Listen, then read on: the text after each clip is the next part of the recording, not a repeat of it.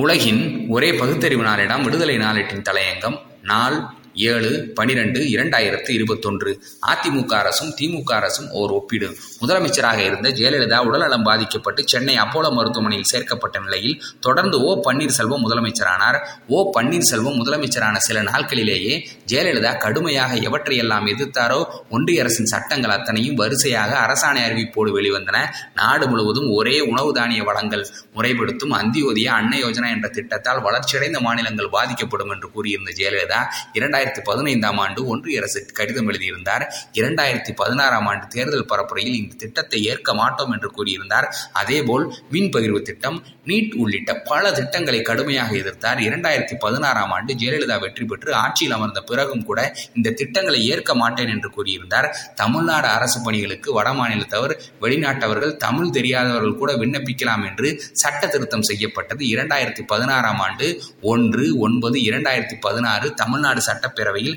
அன்றைய முதலமைச்சர் ஓ பன்னீர்செல்வத்தால் முன்மொழிந்து நிறைவேற்றப்பட்ட தமிழ்நாடு அரசு பணியாளர் முறைப்படுத்துதல் சட்டத்தின்படி வெளிமாநிலத்தவர் மட்டுமின்றி பாகிஸ்தான் நேபாளம் வங்கதேசம் மியான்மர் தான்சேனியா எத்தியோப்பியா உள்ளிட்ட பதினாலு நாடுகளில் இருந்து இந்தியாவுக்கு புலம்பெயர்ந்தோரும் தமிழ்நாடு அரசு பணியில் சேரலாம் என தெரிவிக்கப்பட்டது.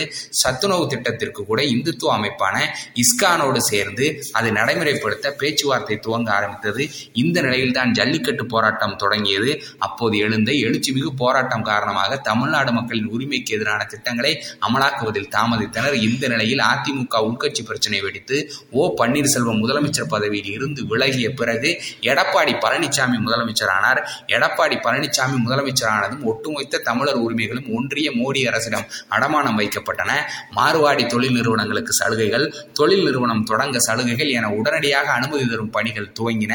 இதனைத் தொடர்ந்து தமிழ்நாடு அரசு தேர்வு வாரியம் பதினான்கு பதினொன்று இரண்டாயிரத்தி பதினேழு அன்று திருத்தப்பட்ட விதியை கொண்டு ஒரு அரசாணை வெளியிட்டது. அதனை அடுத்து தமிழ்நாடு வருவாய்த்துறை எழுத்தாளர்கள் கிராம நிர்வாக அலுவலர்கள் விஏஓ உள்ளிட்ட மாநில பணிகளுக்கு தேவையான ஒன்பதாயிரத்து முன்னூற்று ஐம்பத்தி ஓரு வேலைகளுக்கான எழுத்து தேர்வை தமிழ்நாடு அரசு தேர்வு வாரியம் டிஎன்பிஎஸ்சி பதினொன்று இரண்டு இரண்டாயிரத்தி பதினெட்டு அன்று நடத்தியது. இத்தேர்வில் உத்தரப்பிரதேசம் ஹரியானா பீகார் உள்ளிட்ட வடமாநிலத்தவர் மற்றும் வெளிநாட்டவர்களும் கலந்து கொண்டனர். இதற்கு கடுமையான எதிர்ப்பு கிளம்பியது. கிராம நிர்வாக பணிகளுக்கு வெளிநாட்டவர் மற்றும் தமிழ் வாடையை அறியாத இந்தி மாநிலத்தவர்கள் ஏன் தமிழ்நாடு அரசு பணி தேர்வு எழுத வேண்டும் என்று கேள்வி வெடித்து கிளம்பியது. இதற்கு பதில் கூறிய அன்றைய தமிழ்நாடு அரசு அவர்கள் தமிழ்நாடு அரசு பணி தேர்வை எழுதுவதற்கு அனுமதி உண்டு. தமிழ் தெரியவில்லை என்றால் வேலைக்கு சேர்ந்து இரண்டு ஆண்டுகளுக்குள் தமிழ் தகுதி தேர்வு எழுதினால் போதும் என்று அவர்களுக்கு விளக்களித்ததையும் கண்டு தமிழ்நாடு இளைஞர்கள் கடுமையான அதிர்ச்சி அடைந்தனர். இதே அரசாணையை வைத்து தமிழ்நாடு அரசின் கீழ் உள்ள பாலிடெக்னிக் கல்லூரிகளில் ஆயிரத்தி ஐம்பத்தி எட்டு விரிவுரையாளர் பணியிடங்களுக்கான தவறு. இதே அரசாணையை வைத்து தமிழ்நாடு அரசின் கீழ் உள்ள பாலிடெக்னிக் கல்லூரிகளில் ஆயிரத்தி ஐம்பத்தி எட்டு விரிவுரையாளர் பணியிடங்களுக்கான தேர்வில் இந்தியா முழுவதும் உள்ளவர்களை அனுமதித்ததால் பல நூறு பணியிடங்கள் வெளிமாநிலத்தவர்களுக்கு கிடைத்தன. அந்த தேர்வின் போது ராமநாதபுரம் மற்றும் சிவகங்கை போன்ற பகுதிகளில் உள்ள சில தனியார் கணினி மையங்களில் இருந்து வெளிமாநிலத்தவர்கள் எழுதிய தேர்வுகளில் முறைகேடுகள் நடந்தன. மத்திய பிரதேசத்தின் வியாப மூழல் போலவே ஆள் மாறாட்டம் நடந்தது தெரிய வந்தது. அதாவது ஹரியானாவில் எங்கோ ஒரு மூலையில் இருக்கும் ஒரு பெயரில் இங்குள்ள ஒருவர் பணம் வாங்கி கொண்டு தேர்வு எழுதுவார் தேர்வில் வெற்றி பெற்று வட இந்தியவர் பலர் தமிழ்நாட்டு அரசு பணிகளுக்கு வந்துவிட்டனர். அந்த முறைகேடுகள் விசாரணை வளையத்தில் வந்துள்ளன. இரண்டாயிரத்தி பத்தொன்பதாம் ஆண்டு தமிழ்நாடு மின்வாரிய துணைநிலை பொறியாளர் பணிக்கான ஆள் சேர்ப்பில் பனிரெண்டு விழுக்காடு வட மாநிலத்தவர்களை கொண்டே நிரப்பப்பட்டது. தொண்ணூறு லட்சம் தமிழ்நாட்டு பொறியியல் பட்டதாரிகள் வேலைவாய்ப்பு அலுவலகங்களில் பதிவு செய்து காத்திருக்கும் போது பனிரெண்டு விழுக்காடு வட மாநிலத்தவர்களுக்கு பதவி வழங்கப்பட்டது. பெயர் பட்டியல்கள் அனைத்தும் சர்மா பாமன் ராய் என தமிழர்களுக்கு தொடர்பில்லாத நபர்கள் பெயராக இருந்தன. கடுமையான எதிர்ப்பு வெடித்த போதிலும் மக்களின் உணர்வை கொஞ்சமும் காதில் போட்டுக்கொள்ளாமல் தமிழ்நாட்டின் பட்டதாரிகளின் குரல் அலட்சியப்படுத்தப்பட்டது. இந்த இடைப்பட்ட காலகட்டத்தில் பொதுப்பணித்துறை உள்ளிட்ட சில துறைகளில் கூட திருத்தப்பட்ட விதிகளின்படி ஆட்சேர்ப்பு நடந்துள்ளது என்று வேலையில்லா பட்டதாரிகள் அமைப்பு கூறியிருந்தது.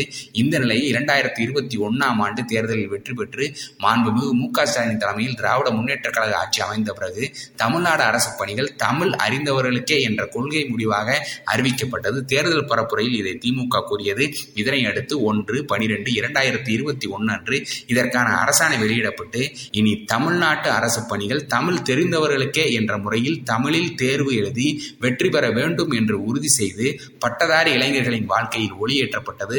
ஆம் உண்மையான திராவிட மாடல் ஆட்சி சமூக நீதிக்கான சரித்திர நாயகர் தலைமையிலான ஆட்சி மலர்ந்து மனம் வீசுகிறது. நன்றி வணக்கம்.